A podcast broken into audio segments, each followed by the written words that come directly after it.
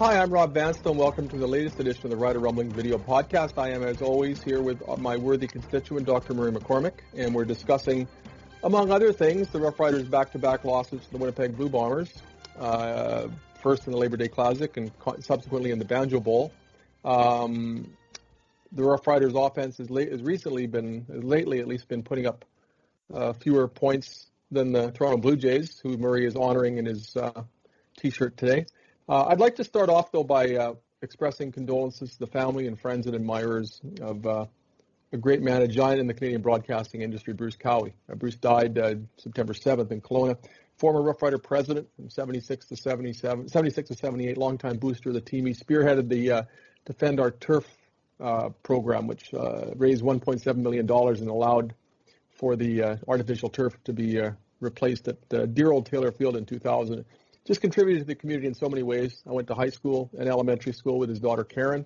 Uh, Bruce was a friend of my parents, a friend of many people. So I'd like to, uh, and Bruce was inducted into the Plaza of Honor in 2000. So I'd like to start off by expressing the, the condolences there to the to Bruce Cowie and uh, to, to, the Bruce Cowie family. Pardon me. So um, that being said, um, Riders versus Bombers. What do you make of uh, those two games? You uh, I can't say you were fortunate to have seen the Banjo Bowl, but you were there. Uh, what do you make of uh, whatever that was on on on on Saturday? Saturday. These days Saturday. are blending together.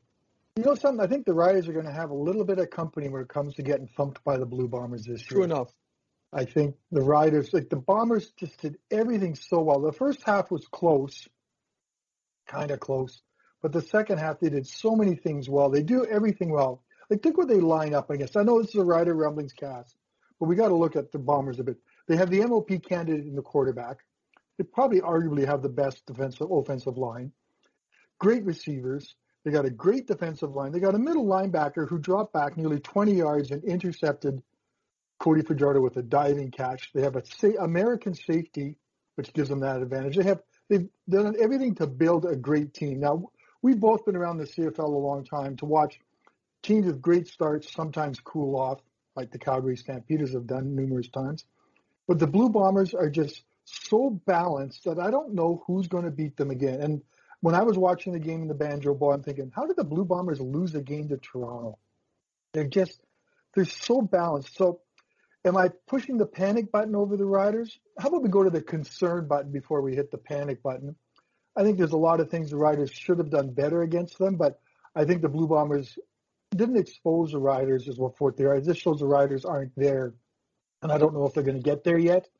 We'll have to see what happens. But I don't you think that way that the Bombers are just so good, Rob, that right now the other nine HCFL teams are playing catch up. Yeah, that's why I picked the Bombers for last. Another great yeah, uh, prognostication on, on my behalf. But uh, you really you look at that flaw, and it, that team is tough to find a flaw. And uh, coming into the season, you had to wonder whether Cody, or pardon me, uh, Zach Collaros was a was a you know just an, an aberration, or it was an aberration the way Zach Collaros played for the Winnipeg Blue Bombers in 2019. But no, he's just carried through, and he's he's looking like the Zach Collaros who in two, 2015 at this time of year was being touted as the most outstanding player candidate.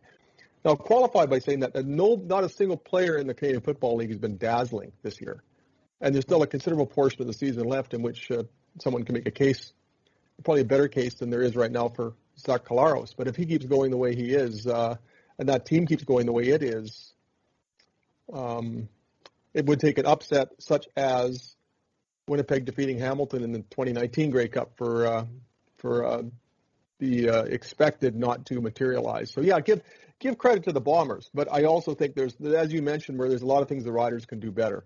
They are seriously hampered though um, by injuries uh, and a lack of, I think, a lack of playmaking ability on offense. And I'm not sure even if everybody's healthy, I still think that that offense has some some issues. But you subtract Shaq Evans from the equation, and there really is no semblance of a vertical passing game, and that uh, that really uh, is is is a factor. You look at Kyran Moore, who's their most dangerous receiver.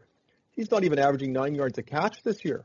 His longest gain is 27 yards. This is someone who went off for 98 yards in, in 2019. So I think you can also make a case that they're not using their rep- weapons the way they should use them, and that they don't have an abundance of weapons to begin with, but those that w- which they do have aren't really being deployed. So um, that offense doesn't scare anybody. There's just not a lot of not a lot of sizzle there. That's exactly. And I saw CJOB talking to Doug Brown, and Doug Brown, like, there's not a receiver on that core. I just say, oh boy, you better watch this guy because he's going to burn you down the field. Kyran Moore, maybe, but they're not utilizing him that way. So there's really there's nobody on the offense that scares you. The defense is so banged up right now, you don't even know what to say about them.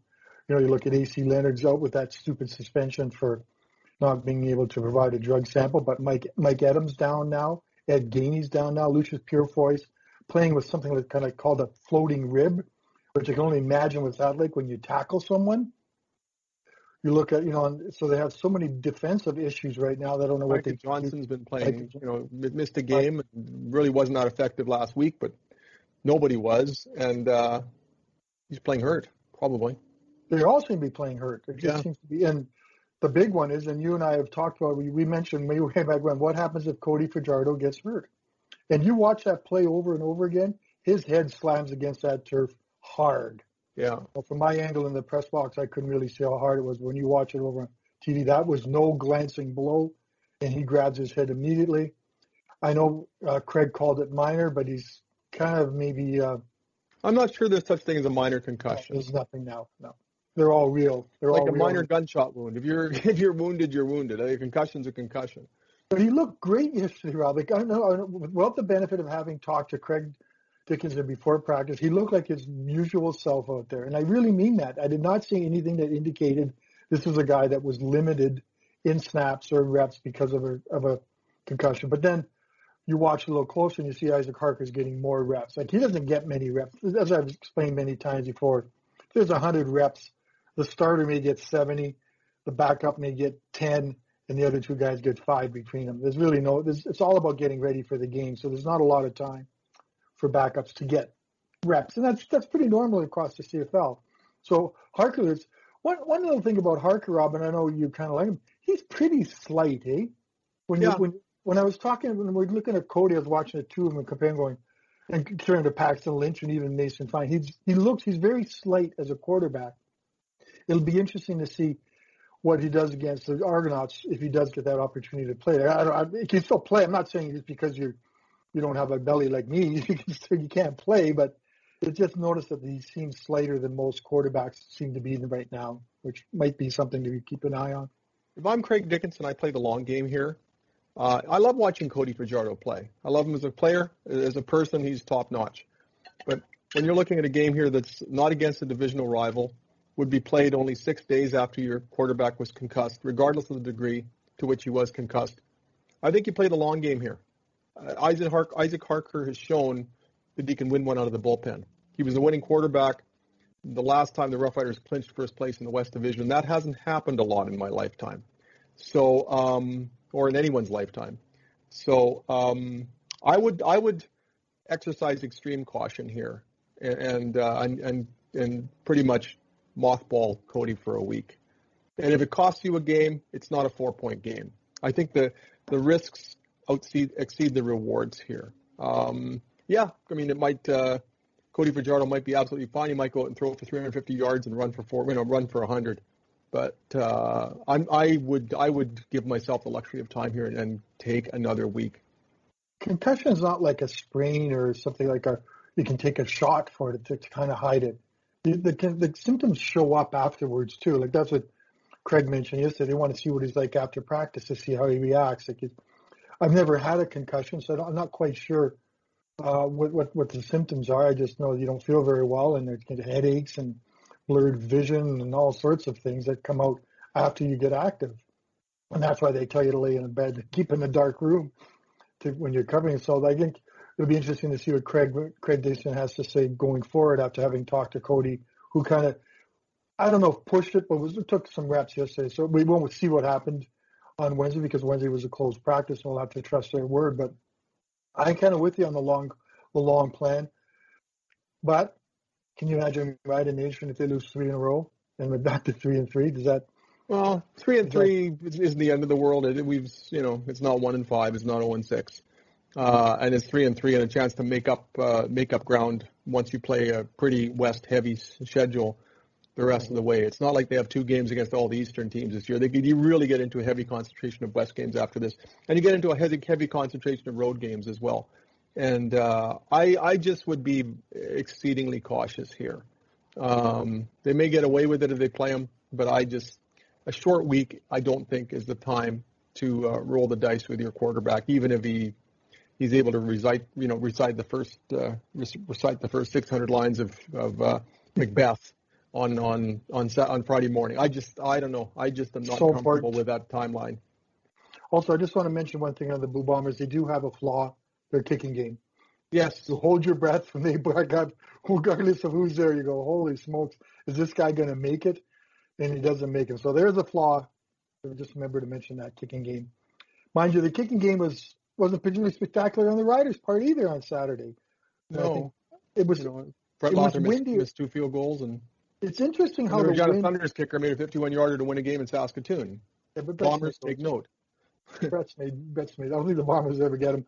It, the wind is swirls at, at, at in IG Field though. You can look at the flags; they seem to change directions. You can't. So that's what Craig had mentioned too. That there might have been some different winds that the kickers, kickers just weren't used to. I don't know. I think if you can't kick in the wind in the CFL, boy, haven't got a long yeah. career. I just think uh, it's Ask Dave Ridgway. You know, I mean, um, Dave Ridgway, after his, his, second stint with the Rough Riders, after he was traded to Montreal or traded to Edmonton, then sent to Montreal in '87, and then came back. Dave Ridgway uh, kicked in the windiest place in the world, and uh, in, in, his second extended second stint with the Rough Riders, basically raised the bar for all kickers accuracy wise. So, uh, and uh, Brett Lauther endured those wins and made 90% of, this, of his kicks as a first year rider in 2018. So it can be done. But there um, has to be some, as Craig said, there has to be some reason why these kickers are weren't as accurate as they normally should be in a, a game. But you know, I don't think the kicking game was the reason the Riders lost so badly. No, I just mean, think uh, 17 points in two games. You go, and you pointed out that the Blue Jays have scored I don't know, 100. Well, there were there were three straight games in which the Blue Jays hit double figures, and the Rough Riders have not hit double figures in their last two. So um, again, maybe it's maybe it's not that surprising, but you look at the offense and opportunities that do go to waste, and you look at the the on the first drive, Jake Hardy probably could have caught that pass. Now it was a bit behind him too. Yeah, it was. But you catch that pass, and then you're in you're in, in scoring territory. They are very rarely infringed upon the 20 yard line in in back to back games. Uh, they've gone more than two complete games without an offensive touchdown, uh, more than three complete games without a touchdown pass, etc. Uh, they did get the running game going last week, yep. and uh, so there's that to be said for it. Um, but uh, and it basically the abandoned is, is really worrisome. They basically abandoned it in the second half, though. They didn't have much of a running game because they it got away from them. But the Blue Bombers there was one situation they got in, they got comfortably into Bombers territory in the first half, and then they throw back-to-back incompletions when the running game's going well. Like, that's, stick that's, with it. Stick with it. Uh, I just don't get it. Uh, when you finally get the running game going, it's the one element of your offense that is working well, and and you're you're you're depleted up front. You're depleted as far as your receiving core anyway. Stick with it. I mean, don't get yourself in a second and ten situation. Put yourself in a second and five situation. William Powell is going to get you five or six yards every time. Why how many times? How many times you watch a football game where the running game is very, effective till they get down to the end zone and the OC starts throwing the ball? Every level they do it at. You go, why do you do it? And then once I asked Stephen McAdoo about that, and he didn't provide an answer. You know, I don't think they like to be questioned on their calls very much, even though they they make them. So I always find it funny when they get down to the end zone, march, march, march, march, hand off, hand off, hand off, pass, pass, field goal. But okay, commercial. I don't know why the CFL does that, or even the other leagues do it just I want to go, and I know you touched upon it in your column. I had my first one of my first holy smokes moment when I read the email from the CFL last week that AC Leonard had been suspended for failure to. I keep calling it failure to launch. That's not probably what it is, but failure to provide a drug sample. And I went, oh, like I've never never seen that in all my years reading about. Football. Maybe it's happened and know, but and I went, and it's AC Leonard. This is not exactly one of the guys you don't really need. He's a guy you want on the roster the whole time, rushing the passer and doing his things. And he's gone for two games suspended for failing to generate a sample. And from what I understand, he left annoyed with the with the tester because he couldn't do it. So, and the thing about football, and I always talk one, about one question: Why is he allowed to leave? Shouldn't there be somebody like standing beside him and saying, uh, "Here's well, a coke." Test, the, the, tester stands there the whole time. Like, the, the right organization should have made sure he did not leave. Yes, he where's, where's the overseer? Gene Makowsky used to tell me that football was the ultimate team game, and he would list each position's importance for each position. And when I read that, I went, "Here's a guy who put himself above the team in a situation where he shouldn't have. He should have just somehow." I don't know how you do it. I don't. I you know, just keep drinking water, I guess, so you so you provide a sample. I don't. I don't think you need a lot.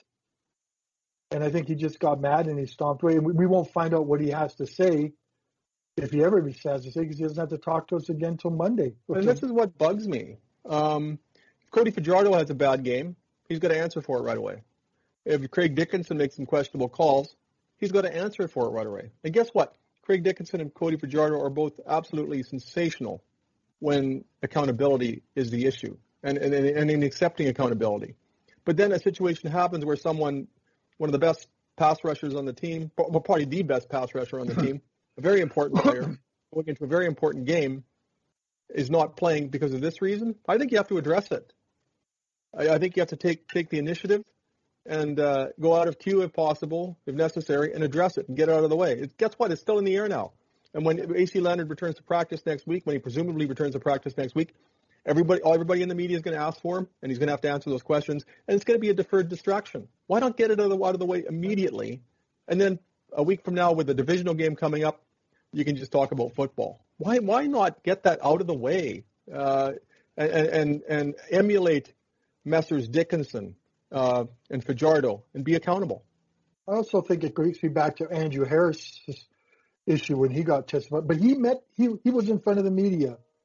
He he came forward like regardless of what you think he did right or wrong, he did stand up and answer questions. He, he didn't got it, get, never got out of the way because it turned out to be far bigger than we thought. But I thought that I thought with Andrew Harris. See, I think the Riders you don't have to, but they should have. They should have had him out there, test positive on. Should have been out there on Tuesday this week when the first day of practice. AC Leonard, but maybe the don't have to. Should have been his. Yeah, um, should have been. You know, that's not. But look at it though. Andrew Harris, remember the Andrew Harris situation last year, and Rider fans had great uh, fun 19. with that situation. 2019. Sorry. Um, and uh, but guess what? Uh, Marcus Thigpen was suspended for two games, and now AC Leonard suspended for two games.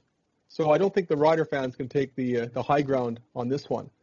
And uh, if you're looking at it, if I'm the Ottawa Redblacks, I'm still angry because uh, Marcus Thigpen was suspended after running wild against the uh, the Ottawa Redblacks in the 2017 playoffs. So uh, I think that's a far more serious situation in terms of its impact upon a game than anything that that Andrew Harris is uh, is, is is alleged to have done according to the tests or the AC Leonard situation. But that that one, I mean, just people are selective. Remember Odell Willis is is, is impaired driving charge first day of training camp. Odell Willis stood up there and answered all our questions, and it became it became part of the season, but it just just went on like yeah, okay, answer the questions, get out of the way, and move on. That's what the best way to do in communications. Or some people get, get out in get, front of the story. Get in front of the story, and exactly. Render it a render it a non-story. You know, make it a Friday news dump. Get out of the way. Like speaking of news dumps, when do you think the CFL is going to come down on this banjo brawling? Because there's going to be fines. I don't think there'll be more suspensions. There's going to be maximum fines. I think this league uh, watching Andrew Harris grab onto Christian Campbell's face mask and slam him to the ground and do everything possible to hurt that player, and he gets an unnecessary roughness. I guess it's more important. I guess it's worse. And we're not letting the riders off the hook. AJ Hendy slapped a guy. Look, they did what they they did what they, they did. What they should have been disciplined. But, uh, again, we're being selective here. Um, what about the Bombers? It I takes know. two to tango. It always or, or the banjo. How many times have you seen that kind of thing happen? It's one, one, one, one. It's even two percent. Yeah. I, I still be honest with you. I was writing my my synopsis, and I wrote Andrew Harris has been kicked out, and then I look up in the middle of the third quarter, and Andrew Harris is still in the game. Well, how did he not get kicked out? And it was right in front. Like I didn't see it all because of Vanderbilt has interesting sight lines, but when you watch on the highlights, it just seemed like a no-brainer that he gets kicked out. Now, gets suspended because I I think I don't think he'll get suspended. I think he'll be fined, and it'll create another. Well, what good does that do? now. You know? Well, they get fined half a game check. I think the max is half a game check, which seems to bounce every year and year from CBA. So it's not a significant amount of money for them. But the, but, the ship has sailed. The Rough Riders lost a, a game uh, in which a player who uh, is very key to the outcome, very key to the opposition, was allowed to keep playing. So you could fine him $58 million. It wouldn't do the Rough Riders any good. No, it's not. You think so, it would have beat him if Andrew Harris was out of there? I don't know. The way that second half went, I think it was almost self-determined. Perhaps, but I mean, it's another factor. And uh, um, you know, as soon as Cody Fajardo gets hurt, you just think this this just isn't their day completely. But um, you know, that said, I mean, they were still in both those games as a depleted team, and maybe that's the frustrating thing because you see glimmers and you see that there's okay, despite the the composition of the roster, they they they are able to at least accomplish some things and they certainly had, especially this Saturday, had this past Saturday, had chances to score a lot more points than the nine they they uh, ended up putting up. The, the, another officiating gap was the uh, non-pass interference near the Bomber goal line when Ricardo Lewis was going up for the ball. I thought that the defend, defensive back had his back to the quarterback and was facing the player and shoved him in the chest. Yeah. It wasn't as flagrant a pass interference as Ed, Ed Gainey the previous week, but it was still pretty clearly pass interference. And that would have been that would have put the Rough Riders inside the five yard line. And how would that have changed things? Yeah, uh, so that's that to me that's pass interference. Craig challenged it too and still couldn't get it. Yeah. So that's so what's going on with the command center. Sometimes the command center would normally I don't know if the command center would send it out or someone they would tweet an explanation of why this call happened. In that case, it was warranted. It was also warranted in the case of the brawl. You know, they could have said Andrew Harris was not ejected because this is not deemed to be unnecessary. It's not an ejectable offense. It's more unnecessary roughness under some CFL rule. And then it doesn't cool down Rider Nation, but at least you have an explanation right there. And Twitter's immediate. It's right away. Why why wait and just have people trying to figure things out? Why not do it right away? So I'm not sure what the command says. They've done it in the past but you know, I realize maybe the CFL is a little shorter staff. They don't have someone sitting there. It comes down to accountability, though. I mean, again, I go back to Craig Dickenson. I go back to Cody Fajardo. And not long ago, Cody Fajardo uh, admirably yet excessively blamed himself for the outcome of a Rough Rider loss. But um, Cody Fajardo is accountable. Craig Dickenson is accountable. The officials aren't accountable. Why aren't the officials? Uh, why isn't an official accessible after the game? Why can't at least an official talk to a pool reporter and get their interpretation of a play that is pretty crucial to the outcome, or at least at the time seemed to be pretty important? Why is there no official explanation right off the top, at the outset, of why Andrew Harris remains in the game, why there isn't a pass interference penalty, etc.? Why is the accountability, this is my word of the day, so selective? Uh, why why do the officials get a free pass? And, and, and, and, and players make a lot more mistakes during games than officials, and coaches probably do too. So I'm not I'm not absolving the players and the coaches for their role in the outcome. But a player makes a mistake, they have to answer for it. A coach makes a mistake, they have to answer for it. At least they should. An official, nope. You can't even criticize them, or you're going to get fined. So I mean, it's, it's it's it's such a double standard, and it's just absolutely ludicrous. I think in baseball, the umpires explain their calls, don't they? Because they did a little bit. Yeah, they've got that system, or that, that involves a pool reporter, but yeah, there's nothing like you, that. Yeah, in football, there's nothing like that in the NFL either. So it is kind of strange. So what do you think about this weekend? We have a couple of things on the lines with the riders this weekend. It's the uh, introduction of uh, proof of vaccine or proof of a negative COVID test. We'll have to see how many people are standing in line and see how the riders do that. I I tweeted in Winnipeg. It was easy. I showed them my. I, we don't have the QR QR code in Regina, in Saskatchewan yet, but I had the, I showed them my little vaccination card and they looked at it and I showed them my ID for my driver's license and I was in. And I, I went to a number of places in Winnipeg and you, most of them you got to wear a mask. There's not too many places you can go in without a mask and you have to show them ID. Every restaurant you have to show them you've been vaccinated to go in with Imagine the company. That. Common sense. yeah. And you know, some, no one appeared to be put out by it. No one said, oh, geez, I can't believe it. I made the same joke about ten times that in Saskatchewan they just trust us. To which and how's that working out so far? Yeah, exactly. And the servers all kind of looked at me. I thought they might step back, finding out I was from Saskatchewan, knowing I'd be probably infected with COVID. So I was really I was impressed. And the whole the whole Banjo Bowl experience was the same as usual, except there weren't the Rider fans. And I think we noticed that at the at the Labor Day Classic. There weren't these huge pockets of Rider fans that you get at a Banjo Bowl. Like even outside, they usually have a uh, a Rider sort of tailgate set up a little bit. They've had in the past. I, I think I'm sorry, I can't remember. I think they had in 2008. That wasn't set up this time. It was just kind of like more Blue Bomber oriented, not Rider oriented, which may be another maybe another COVID related thing. But the parking lot was the most tailgaters I've ever seen at any game in the CFL, even Calgary. And Calgary has a huge, huge group of tailgaters, so they kind of got away with that.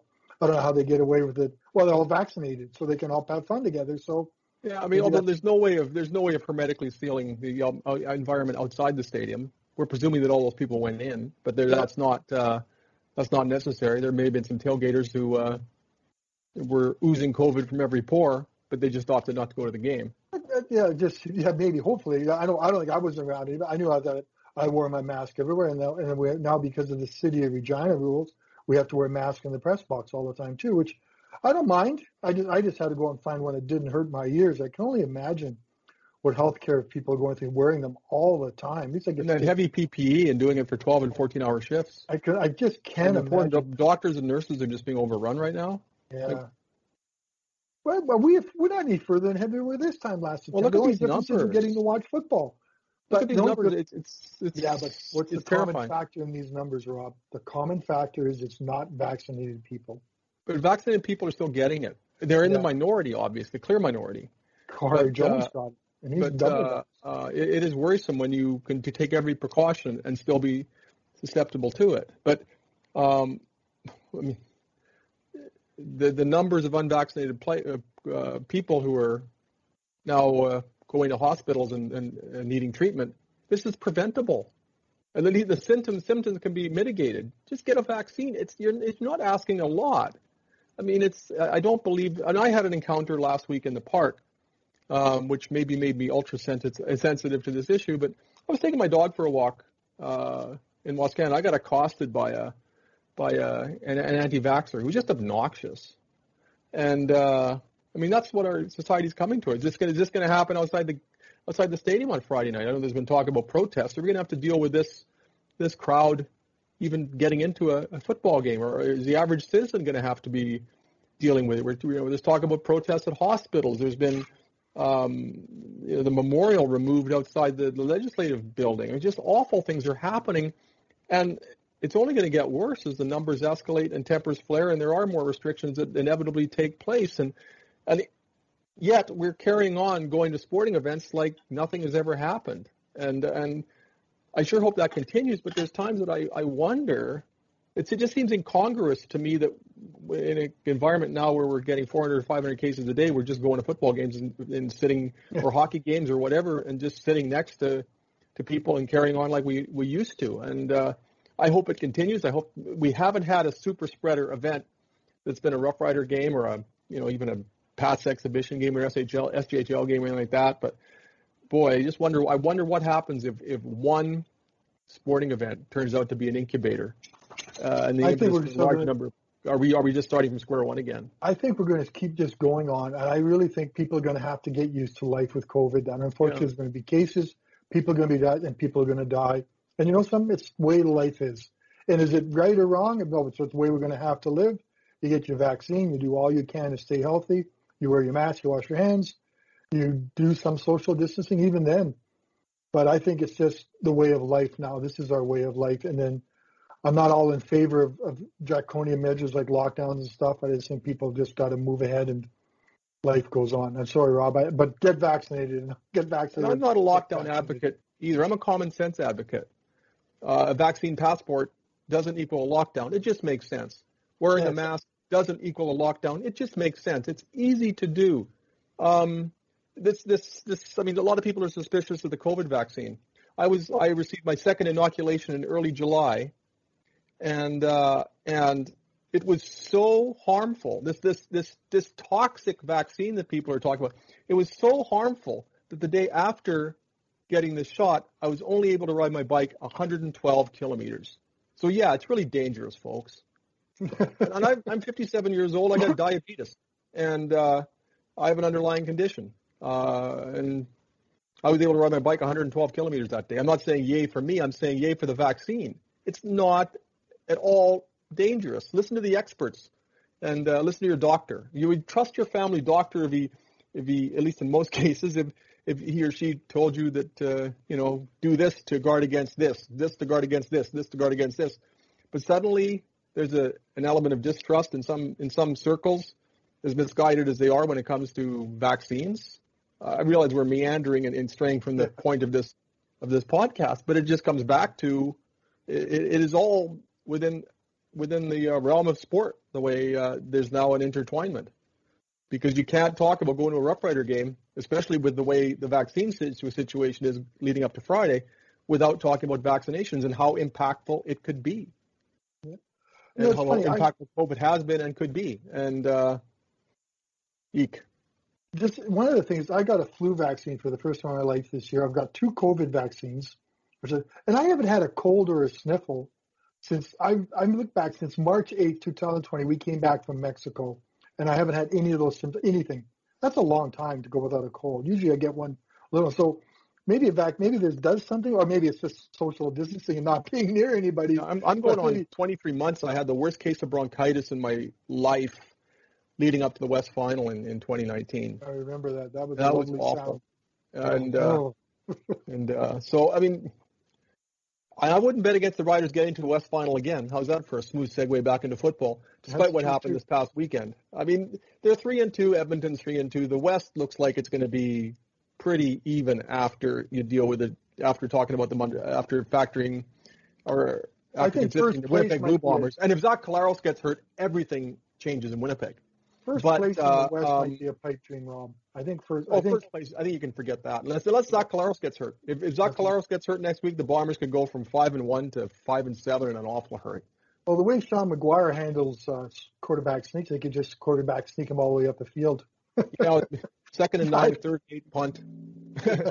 they uh, that could change everything, and it's no different than you know. He, uh, virtually any team in the league, even Hamilton. People thought Hamilton is is really well protected here because they've got Jeremiah Masoli and Dane Evans. So yeah, if A gets hurt, they go to B. And now you're talking about David Watford. So yeah. that's how quickly things can change. You remember the season opener in 2019 in Hamilton, the Riders ended up using three quarterbacks that day, yeah. as they did the second game of the 20, 2008 season. Marcus Crandell, Steven Jyles, and somebody named Darian Durant. So it can change that quickly. Uh, we may see Paxton Lynch before too long. The way quarterback, the quarterbacking situation can be in flux.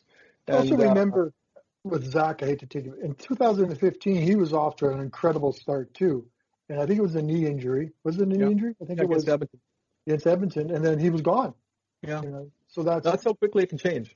Yeah. And one play, we saw that last week. Uh, Cody Fajardo gets hurt, yeah. and uh, I mean it was the first time that he's he's been hurt in a game where it's been where he's been forced to miss time. Last year, he got or two two years ago, he hurt, got hurt in practice. So no, I should lie. I'm lied. Uh, the 2019 opener in, in, Hamilton, he also went through concussion protocol that day, and that was the uh, the introduction of Isaac Harker. But it's the first time Co- Cody Fajardo has been hurt as a starter in a game where he's had to miss time.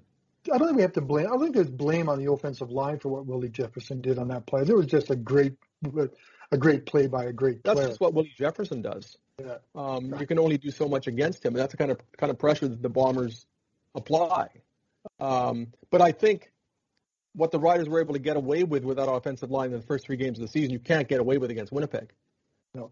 And uh, and Winnipeg's secondary is so good that okay, yeah, you can pick away with these little four and five yard passes against the other teams, but suddenly you do that against the Bombers, and you're facing a much better secondary and linebackers who can defend. Yeah. And suddenly, as Hank Stram would say, matriculating your way down the field isn't quite as easy. and so uh, it's one thing to do that against other teams, and that'll be interesting this coming Friday because we don't really yet, yet know who's going to be the Argos defensive coordinator. It's likely going to be Rich Stubler. We don't know what the Chris Jones thing is going to amount to, but if it's Rich Stubler, that's the classic bend but don't break defense. So you would have to pick your way down the field, but you probably are going to get that opportunity. The, the, the Rich Stubler defense doesn't isn't as pressure oriented as say a a Chris Jones defense would be. Although Chris Jones can rush eight guys on one play and send two the next or three. Yeah. So uh, it wouldn't be as the Chris Jones defense, and there probably isn't even time sufficient time to install a lot of the elements of it. Would uh, would certainly create more confusion than a than a Rich Stubler defense. You know what you're getting with Rich Stubler. Never you know, say never screen, in this screen hook, slant, you know, screen pass, run play. That's what you have to do because you're not going to go over the top against a Rich Stubler defense. Never say never in the CFL, but I kind of never thought Chris Jones would be back up here so soon.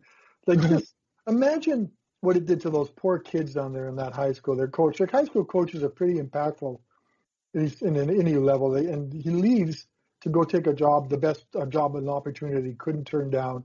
Was only played one game due to COVID proper COVID and COVID influences. COVID, COVID, Does this surprise you? I mean, look how quickly I know he left Calgary surprise. Stampeders for the for the Toronto Argonauts, to the yeah. extent that the Argonauts were disciplined for tampering. He wins a Grey Cup with the Edmonton Eskimos, and boom, he's in Saskatchewan right after that. He signs a, a, a contract extension with the Rough Riders, and a week after that's announced, he's off to Cleveland.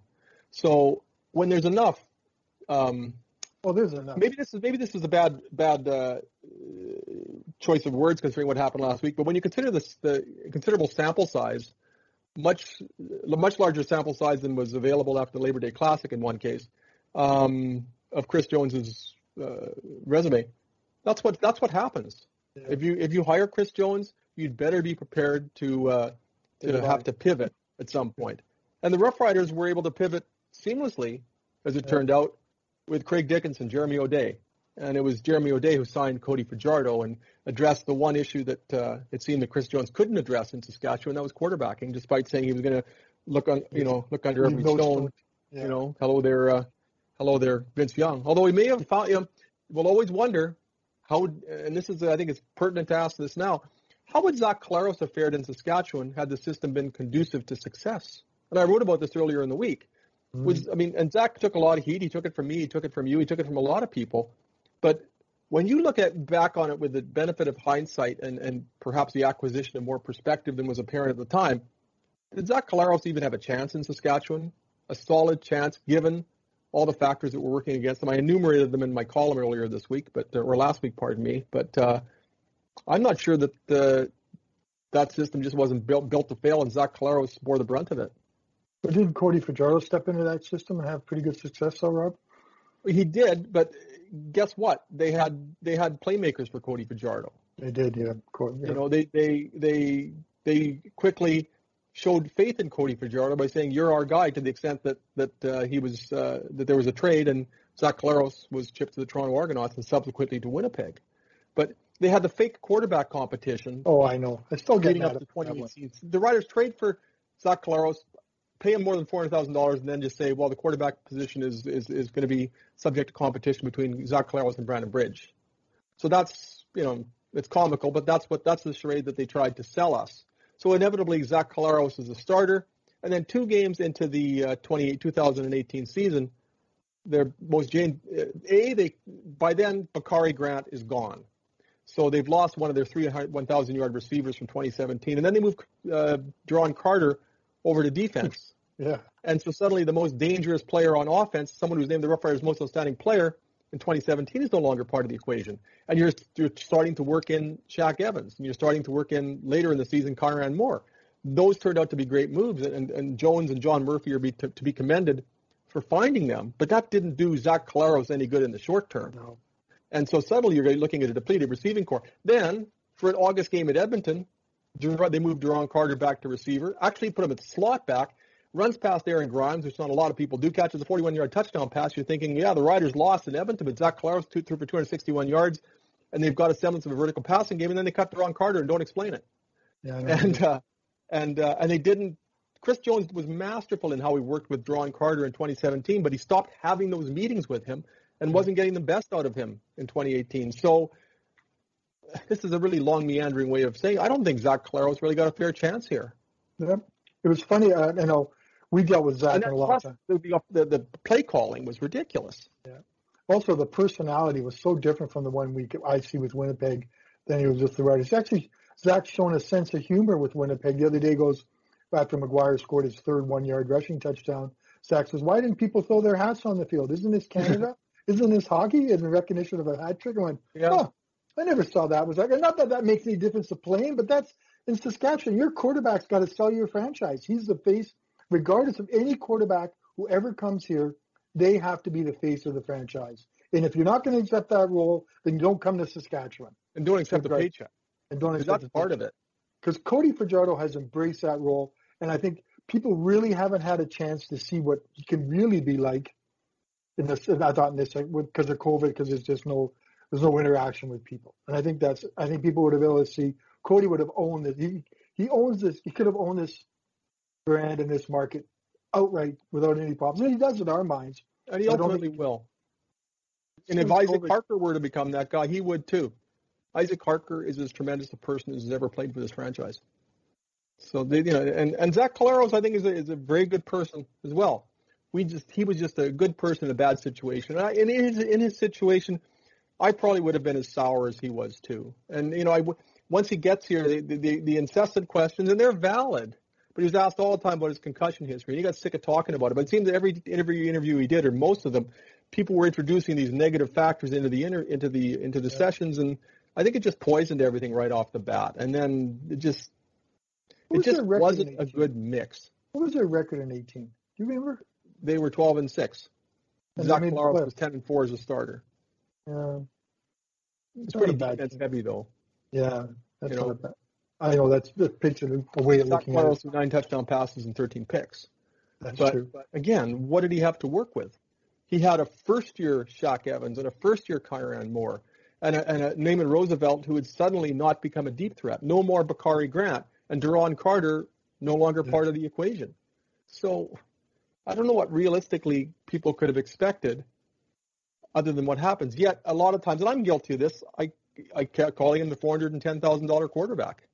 Mm-hmm. Yeah, but I remember Tom Clements in 2009, or pardon me, 1979 when he came here, and Tom Clements didn't have anybody around him, and he he looked more like uh, Tom Rozantz or Tom Mickey than he did Tom Clements. He threw two two touchdowns and 11 interceptions in seven games with the with the Rough Riders in '79 before he was traded to Hamilton. And guess what? He suddenly looked like Tom Clements again, as he did in Winnipeg as he'd done before in Ottawa. But there's only so much you can do if you don't have Tony Gabriel and you don't have Art Green and you you you don't have these these weapons that uh, that are you don't have Jim Coode and, and that kind of offensive line in front of you. You don't have the the things that that Tom Clements benefited from in Ottawa and subsequently in Saskatchewan. And and Cody uh, Zach Collaros was really hampered by what was around him. And I really wonder in, in hindsight, would that opportunity have been there if, if not for that fateful third play in Hamilton? Because yeah. Cody Fajardo would have had I think a head coach in, in, in Craig Dickenson was more encouraging. Um, Shaq Evans, we saw what a player he was in, in, in, in 2019, as we did with Kyran Moore, etc. So was you know could could Cody Fajardo, I mean, could Zach Collaros have ultimately have maybe not replicated, but at least had the type of year that would have led people to applaud the quarterbacking, as was the case when people stood to applaud Cody Fajardo after he took over because Stephen McAdoo certainly seemed a lot more amenable to throwing the ball over the top uh, in 2019 with with uh, Cody Fajardo than he did in 2018 with Zach Collaros. But uh, Zach Collaros has got a he can fire the ball deep, I think, as well as anybody in the in the CFL. Speaking of, speaking of former riders, there's a few of them coming to town this weekend. Oh yes, on the was it Cameron Judge and uh, I think I'm not 100% sure. Charleston Hughes is going to be a game time decision. I think. Yeah, I remember he said he had the the calendar, the the date circle on the calendar that he was going to blow up the Riders. I think that's just he was talking about the frustrations of the deal not working out and stuff. So he'll be here. Darius Bladek will be here. I don't think Philip Blake is healthy yet. I think he got hurt the last. It's, when you see those triple this, headers. This is the Hughes Judge Bowl. The Hughes, yeah. I mean, and that's I feel, what people are going to be, especially Charleston Hughes. Yeah. Um, and neither of them's had a great year in Toronto. Cameron Judge oh. has five tackles in nine games, and no, you know, no picks, no fumble recoveries, no no sacks. Charleston Hughes, who's led the CFL in sacks the last four years, has not registered a sack yet this year, and he's been battling a hamstring injury. And uh, I think it's a knee, a knee or a hand. I think Toronto media is reporting hamstring. The CFL injury list is reporting knee. So okay. it's like the Jordan Williams Lambert thing. Is it a non-football related injury? Oh, or I know. Yes. So we, we, we gave kudos for the CFL for the injury report being transparent. And now we're looking at going, I don't know if it's all this non-football related injury. like Jacob Dearborn has been on a non-football related injury for two weeks. That's going to be the CFL's uh, substitute for upper and lower body injury. Yeah, non-football. You know, let's say you hurt your wrist playing football and you stub your toe playing ping pong. Do they just defer to the stub toe and say non-football related injury? Technically, they're not lying. You do have a stub mm-hmm. toe.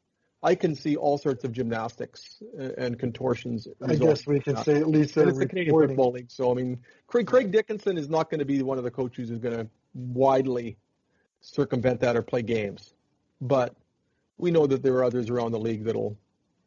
Oh, the, well, look who's coming back. The king of the playing games with the practice rosters.